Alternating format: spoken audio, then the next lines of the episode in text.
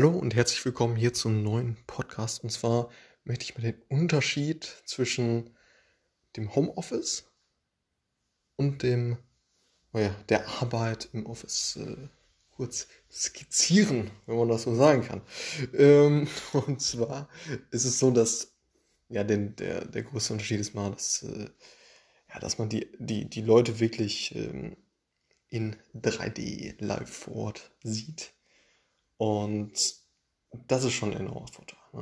Ne? Und den, den, den, die größte Differenz würde ich zwischen ja, zu Hause sehr unabgelenkt. Das heißt, also kommt natürlich darauf an, auf deine Homeoffice-Situation. Bei mir ist es so, dass ich halt ein eigenes Büro habe und da sehr ungestört bin. Und das ist natürlich ein riesen Vorteil, um wirklich fokussiert zu arbeiten. Versus im Office, ja, da äh, geht auch was ab, ne? Das ist ja, ist ja äh, ziemlich klar. Man wird auf jeden Fall äh, abgelenkt. Ich hatte das mal äh, gehört, dass wenn schon jemand, äh, und es gibt äh, keine Quellen hier an der Stelle, aber äh, ich, ich hatte es mal gehört, das ist, das ist die Quelle an der Stelle, ähm, dass, dass wenn jemand an der, schon an der Türklinke zu deinem Büro äh, diese runterdrückt und dann wieder hochnimmt, dann äh, verursacht das schon einen Fokusverlust. Das heißt, du brauchst wieder zwanzig Minuten, um in den gleichen State zu kommen, wie zu dem Zeitpunkt, bevor die Türklinke irgendwie berührt wurde. So. Und da kann man sich ja vorstellen, wenn man in einem Großraumbüro mit anderen äh, zusammen äh, arbeitet, mh, das ist natürlich schon, schon, schon ein großer Fokusverlust, den man da erleidet. So. Andererseits, und dem gegenüber steht eben der, ja, die soziale Komponente, die eben ebenfalls extrem wichtig ist.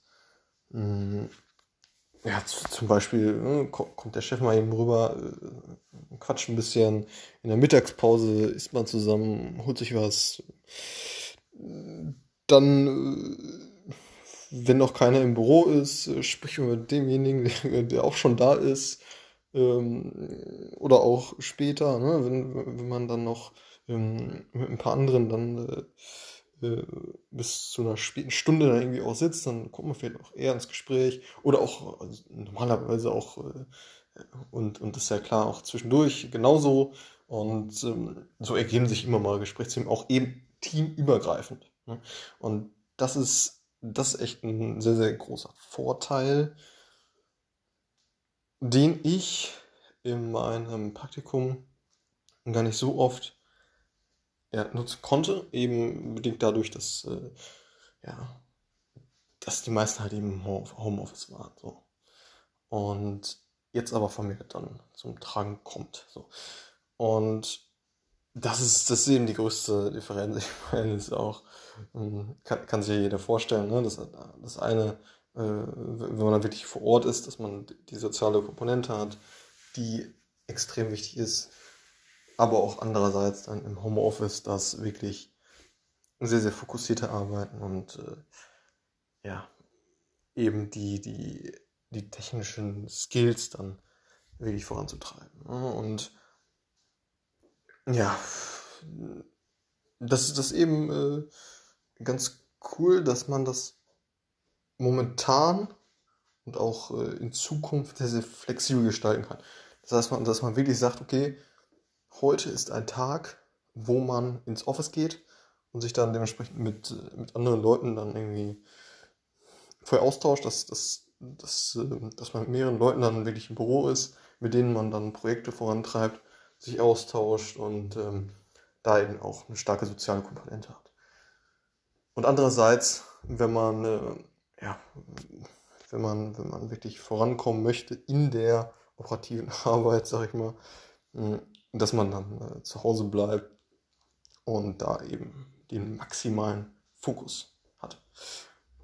Das so als äh, kurze Gegenüberstellung Office versus Homeoffice. Und ja, also zukünftig denke ich, werde ich auf jeden Fall öfter mal im, im Office sein.